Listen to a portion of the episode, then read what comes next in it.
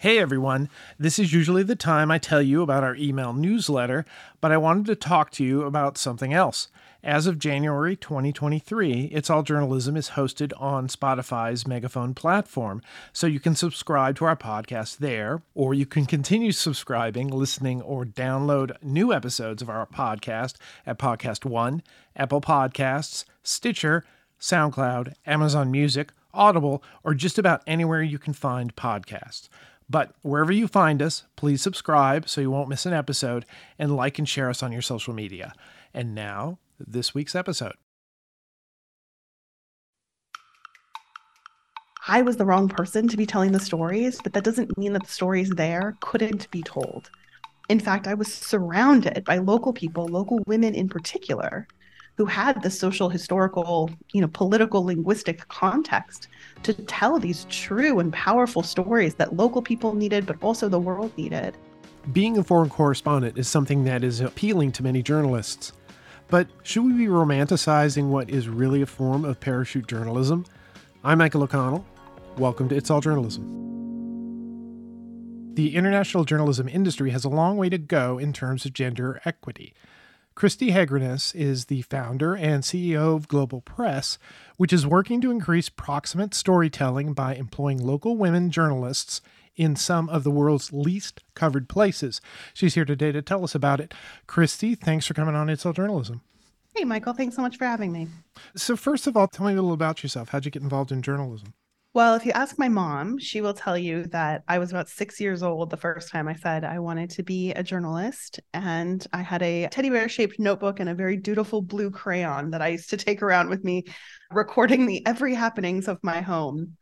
So it really was my my dream job is all I ever wanted to be was a journalist, particularly a foreign correspondent, traveling the world and telling its stories was what I wanted to do with my life. And so, you know, growing up, I was editor of all the school papers and all the you know the internships and the jobs etc and when i was getting my master's at nyu i managed to turn a classroom assignment into the opportunity to go to nepal to report on some gender issues during the civil war there.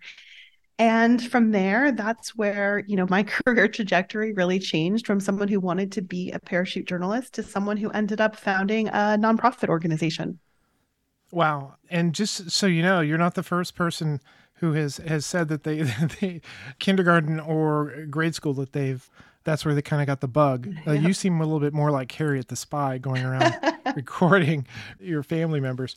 So tell me about Global Press. What led you to the founding of it and, you know, what's its mission? So it all started with that kind of fateful trip to Nepal.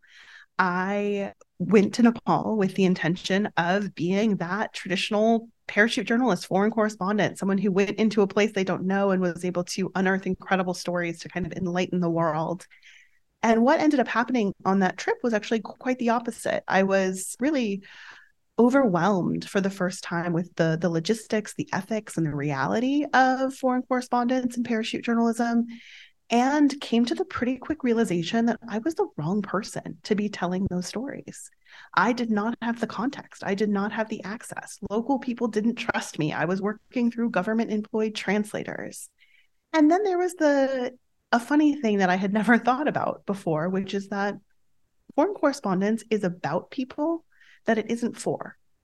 And as I traveled throughout Nepal, I was so struck by the degree to which local people really needed access to accurate information. They needed extraordinary journalism. And someone like me, parachuting into their country only to tell stories outside of it, wasn't actually helpful and actually was deeply problematic in many ways. So it was on that trip to Nepal that the idea for Global Press really came to me this notion that.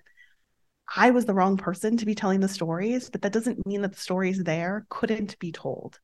In fact, I was surrounded by local people, local women in particular, who had the social historical you know political linguistic context to tell these true and powerful stories that local people needed but also the world needed and so that was the founding idea is you know we need to change the story and the best way to do that is to start by changing the storyteller and from there the the narrative and the way we understand the world and the people in it really transforms. And so that's what Global Press is all about. Our mission is to create a more informed and inclusive world by changing the storyteller of record from parts of the world that are typically only covered in terms of war, poverty, disaster, and disease. That when we employ a local press corps of trained, talented local journalists, we can tell a totally different story about the world. such a wonderful realization. I mean, I think we've all, everybody who's who's into journalism, you know, maybe that idea of the foreign correspondent, the mythology of the foreign correspondent is really appealing. But, you know, the more you look at it, you can see that it's almost sort of a trope of colonialism. This idea that we go into another country, we're separate, we embed ourselves, but we're not necessarily really invested as, as human beings in that country per se. Not that some people haven't become that way and great reporting hasn't come out of foreign correspondents covering different communities. I had a similar experience when I went to Tajikistan at the invitation of the State Department back in 2018. You know, one of the training sessions that I went to, there were a group of local reporters, and several of them were w- women. And one of the women, one of the women, you know, I had a long conversation with her through an interpreter, although she did know some English. And you know, I kind of got a sense of challenges that she faced her husband was a journalist, and she talked about how the way their country was, there's just certain types of things they couldn't write about. And that the impression was that whatever writing was done was really under his byline. But she was one who was, you know, doing an equal amount or equal share or maybe even more of the reporting on whatever the particular story was. And it was sort of fascinating because it, was a, you know, it's a situation you wouldn't necessarily encounter you know, just being a local reporter here in in the U.S. But you begin to see how journalism operates in a different context when you go overseas. So you've explained sort of what your mission is. How are you accomplishing that mission? There are so many layers to global press. And so, you know, we've been around for almost 17 years now. And over the last 17 years, we have really honed a model that does three really important things. First is we identify media markets across the world that are most in need of the global press intervention. Two, we train local women journalists, and I'll talk a little bit more about why women uh, later. And third, we run an award winning multilingual news organization that distributes our stories in six languages, both to local and international publications across the world. So, you know, it's it's media development, it's journalism education, and it's the production and publication of exceptional journalism. How do you identify those candidates? And and actually just sort of follow up to the thing that you sort of mentioned aside, why women? Across the world, I think we have to come to terms with a couple of things, right? And first and foremost, we know that there is an evidence based correlation between who works in a newsroom and who ends up being quoted and featured in stories, right? So across the world, two thirds of international news is reported by men. About a quarter of international news sources are women, right? That's not an accident. That's how it works. But in every country, every media market across the world, media has one thing in common it is owned and controlled by the elite. Now, the elite looks different in different cultures, communities, contexts. But what we do at Global Press when we decide on a market is we are looking for what are the barriers to entry that are preventing some people from not being able to pursue careers in journalism, right? Sometimes that's gender, sometimes that's race, it's tribe, it's caste, it's religion, it's geography, it's language. There's all these different barriers that prevent certain types of people from taking up careers in journalism. So, what we do when we go into a new community is we do a full assessment of the population, right? Who lives here? All those different criteria I just mentioned, we're looking at that. Then we do an assessment of local media. Who's working in journalism? Who owns the media? Who's controlling the stories? And then we ask a really simple question Who's missing? Our mission then is to go out and find the people that are missing. And in nearly every media market on earth, women are underrepresented in newsrooms where they do have jobs in journalism, too many are still relegated to the lifestyle and the fashion pages and the opinion columns rather than being the producers and the purveyors of really high quality journalism on very serious topics. So, by finding these candidates, eliminating those barriers to entry, we provide them with really high quality training where we're teaching foundational journalism skills. About half of the women who come to our program have no prior experience in journalism, and the other half have varying degrees of like a little bit to a lot of, of experience in local media.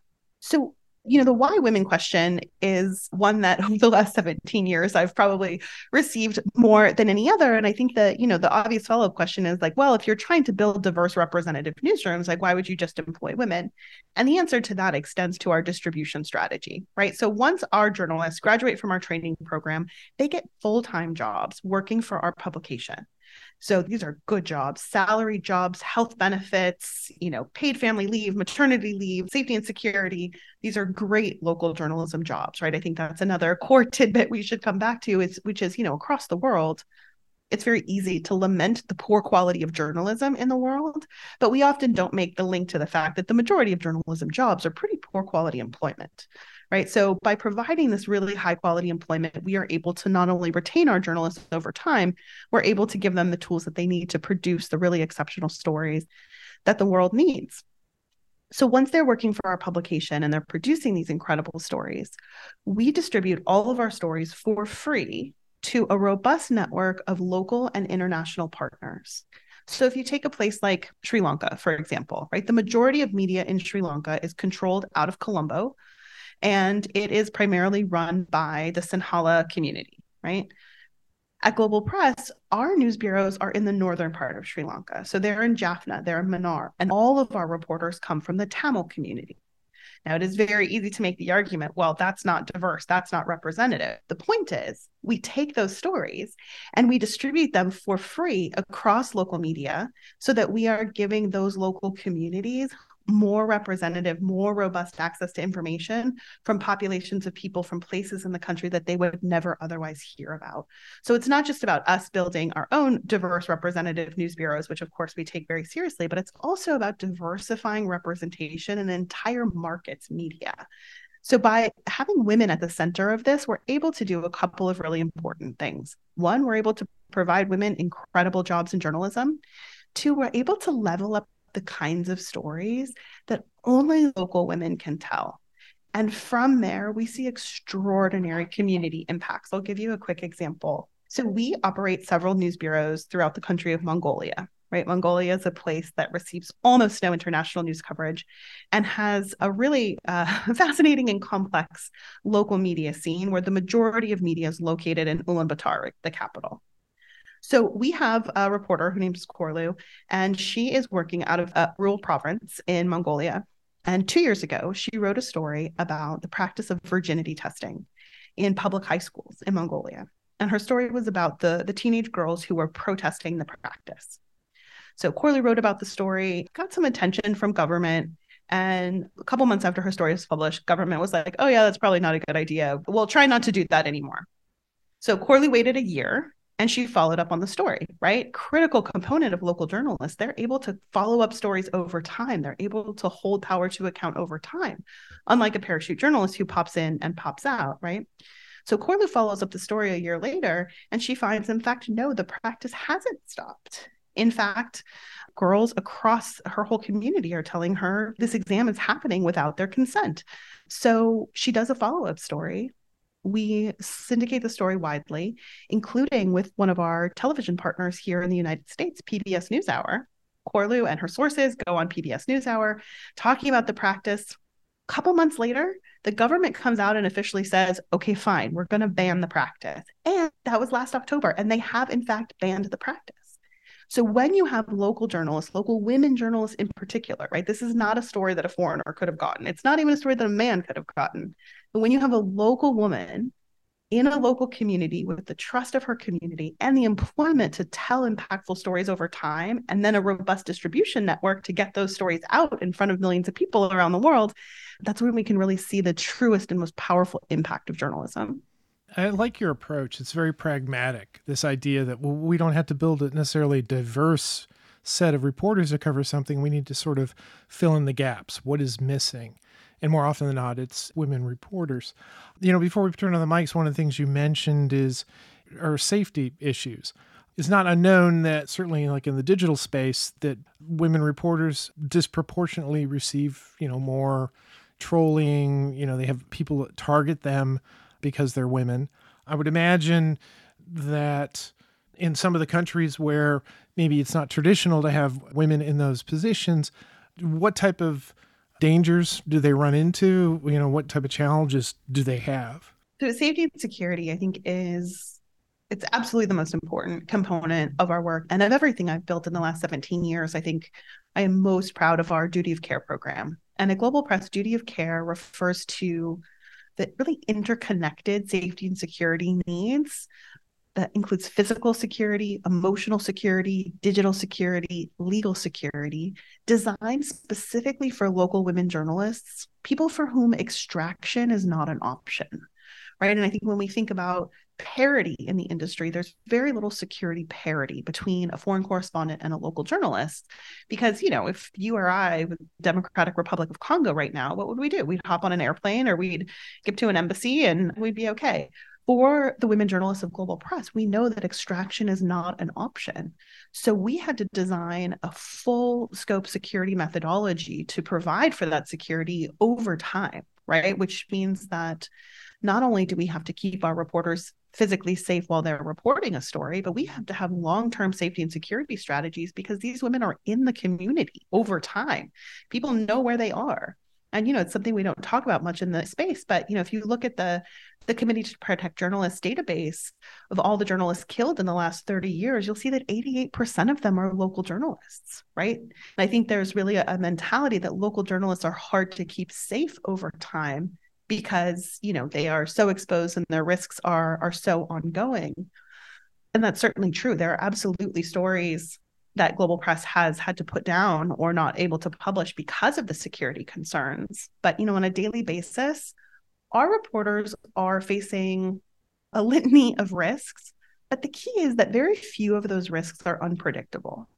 So, with duty of care, we take a real risk mitigation approach as opposed to just crisis response, which tends to be very common in the industry.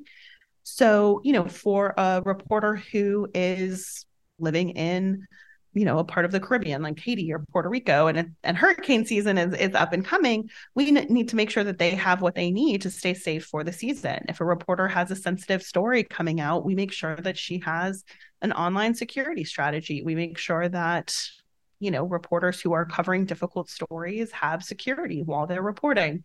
So we take a, a real risk mitigation approach but you know the communities where we work are really challenging right? Mexico is now widely known to be the most dangerous place in the world for journalists. I have journalists across seven states in Mexico.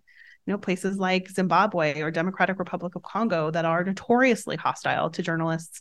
Our reporters are going to face everything from, you know, harassment from from government sources, confiscating cameras or laptops, threats from, you know, non-state actors in the Congo. We have reporters in areas where there are, you know, more than 100 active armed groups right now you know the the focus on security is constant but i think the power dynamic and how we approach security is really different. So each journalist at global press is really in charge of her own security. Each reporter can design her own security plan and then we implement it right? We put the resources and the strength behind it.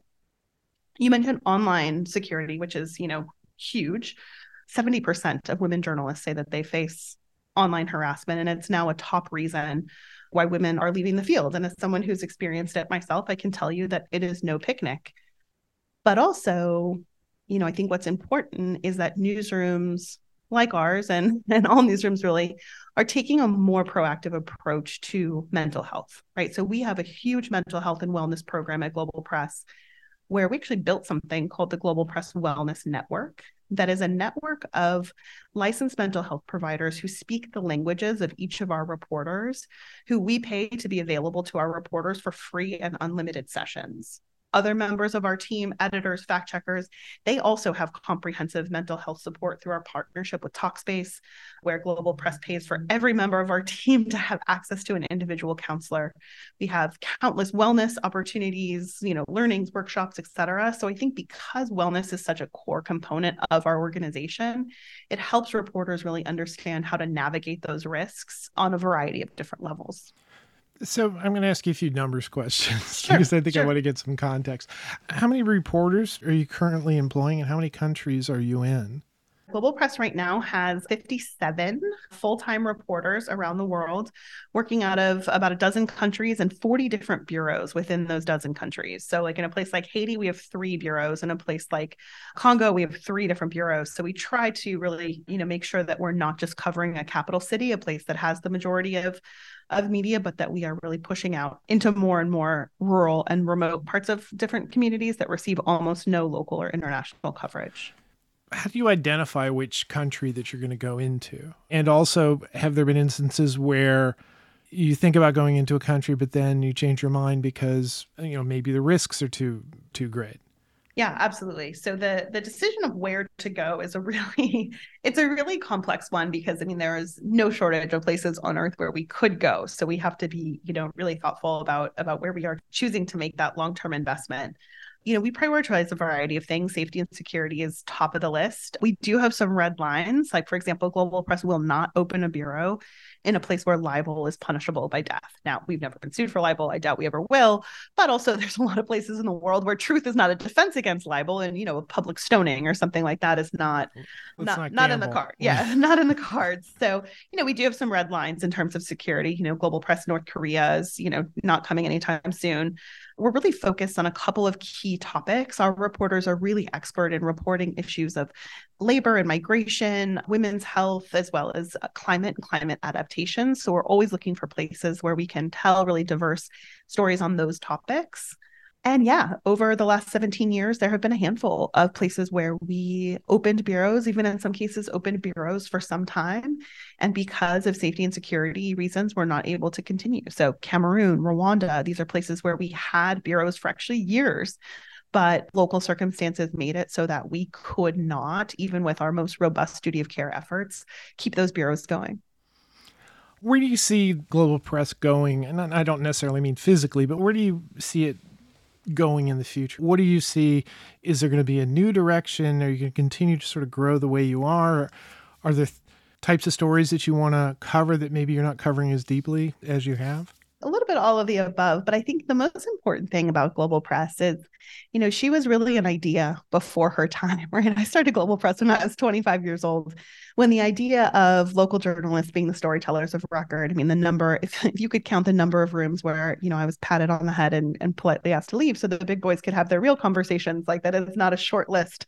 But the world is changing and the world has changed so profoundly over the last couple of years. We see a couple of things really acutely. I think that the global press model is increasingly moving from what was once considered niche to now very necessary. Audiences care more than they ever have before about who tells the story. People are also more ready and more willing to question systems and structures of power that have long relegated diverse voices, including and especially in fields like journalism. So I think the biggest way that global press is going to change is we are going to see other news organizations catch up to where we are with this idea of proximate representative coverage leading the way. And we already see a myriad of incredible examples of new news organizations, both in the US and around the world, that are really beginning to prioritize those core components, proximity and representation, above all else. And that's not competition for us, right? That's a better world for everybody. And there is no shortage of incredible stories that need to be told. So, you know, we will continue to push into more and more rem- remote and rural parts of the world where no one else is telling stories. And we will continue to tell the really exceptional stories for both local and global audiences that few others are, whether it's virginity testing in Mongolia or the use of mercury in gold mining in Zimbabwe or you know the incredible solutions and the ways that people across the world are combating climate change. Local journalists i always say this and people think it's hyperbole but it isn't. You know local journalists can save the world if we just let them right? If we just amplify their platforms and we just give them the tools to inform us about what is happening around the world the entire world will change.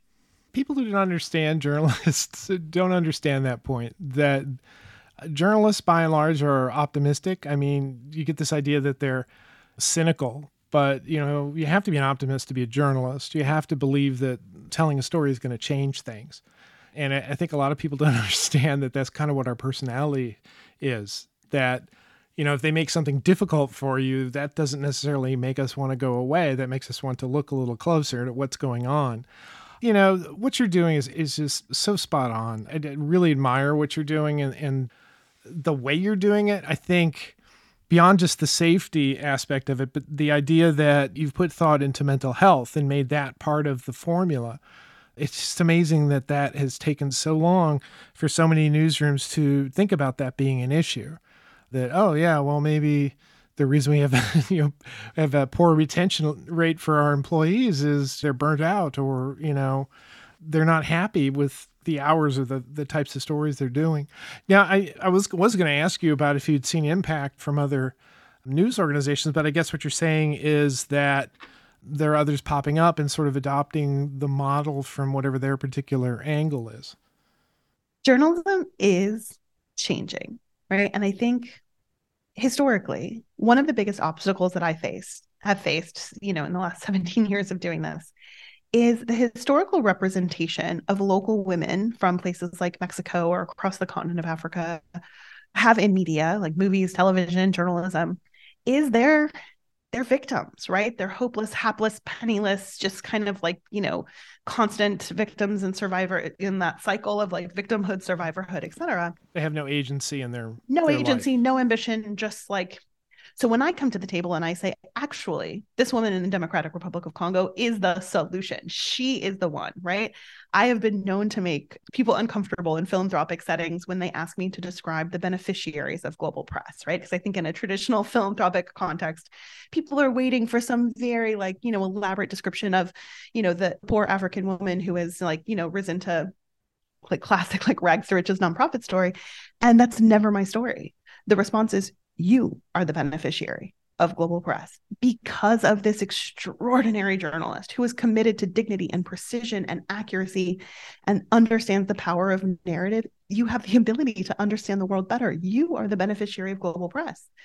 And i think that that has taken some time for people to get used to but i also think that you know the the caliber of journalists that we have at global press and around the world that you know we work with all the time their power is really undeniable.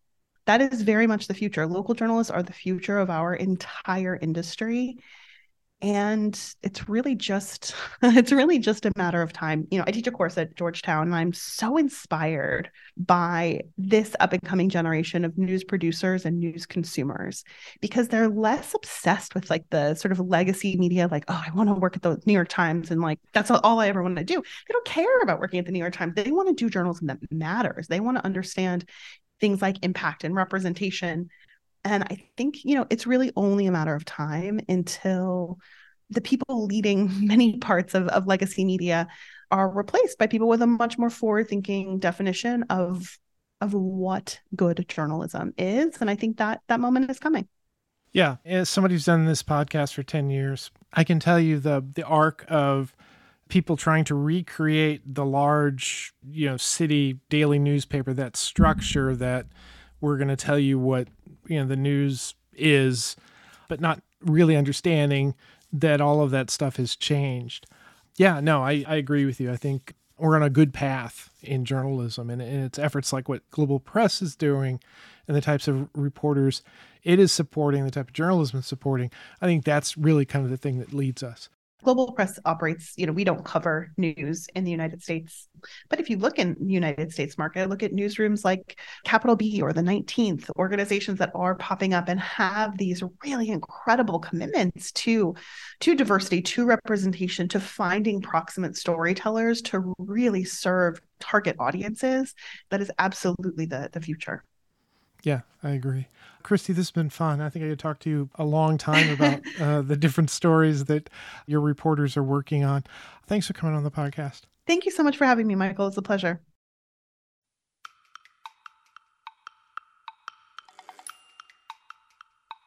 You've been listening to It's All Journalism, a weekly podcast about the people who make the news. You can find out more about us and download past episodes at itsalljournalism.com. While you're visiting our website, sign up for the It's All Journalism newsletter. You'll get all the latest info about our podcast, including episode notes and news about live events and upcoming interviews. Go to itsalljournalism.com to subscribe. Speaking of subscribing, you can subscribe to our podcast on Apple Podcasts, Podcast One, Spotify, SoundCloud, Google Play, and pretty much anywhere good podcasts are found. If you'd like to help us grow our podcast, like and share our episodes on social media. Look for us on Facebook, Instagram, and Twitter. It takes a lot of people to create an episode of It's All Journalism. Nicola Grisco produced this episode. Amber Healy wrote our web content. Nick Capre wrote our theme music. Emilio Brust helped with our booking. Steph Thomas is our social media manager. And I'm your host, Michael O'Connell. Thanks for listening.